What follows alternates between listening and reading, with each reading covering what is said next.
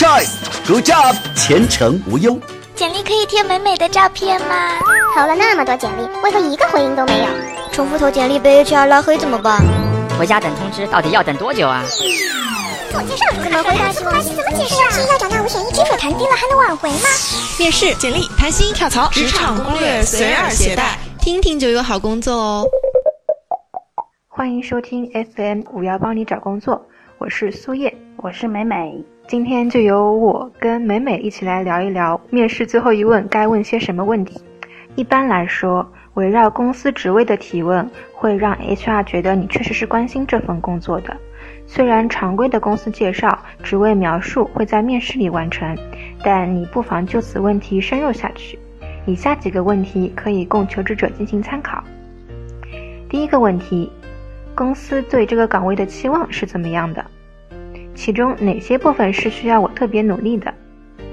这个问题其实是表现了你非常愿意接受这个岗位的意愿，明确一下你自己今后上岗之后需要做的哪些工作内容，其实也是向 HR 表决心的一个意思。第二个问题，公司是否有正式或非正式的培训呢？这就是向 HR 表明我是一个非常有上进心的人，我非常愿意在公司接受一些培训。第三个问题，公司的升迁渠道是怎么样的？其实是想通过这个问题来表明自己希望在公司有更长远的发展，呃，也是表明自己在公司有一个稳定性。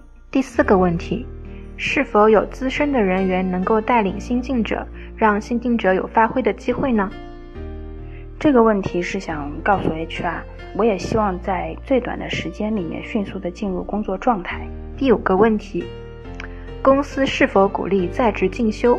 对于在职进修是否有补助呢？这个其实和之前的第二个问题非常相似，也是希望通过这个问题向 HR 表明，我是一个爱学习的人，我有很强的学习意愿。知道了最后一问你该问些什么，那么你也要知道最后一问不该问什么。下面这三个问题呢，最好在问的时候要三思。第一个问题就是薪资待遇。这个问题不适合在最后一问特意提出，而是在面试过程中就有所交流和了解。一般来说，对于没有相关工作经验和刚毕业的大学生来说，薪资问题不宜过早提出。第二个就是不能问一些过于为难 HR 的问题，千万不要把自己想象成记者。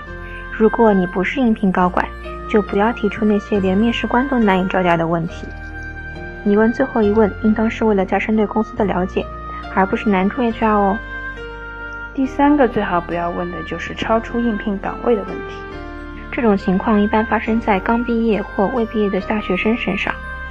在求职过程中，他们由于职业方向不确定，或是抱着对新鲜事物踊跃尝试的心态，对不同岗位都跃跃欲试。这本来并没有错。但在面试过程中过多的表现对于非应聘岗位的兴趣就不太合适了，这会让面试官以为你对所聘岗位本身并没有兴趣，显得三心二意。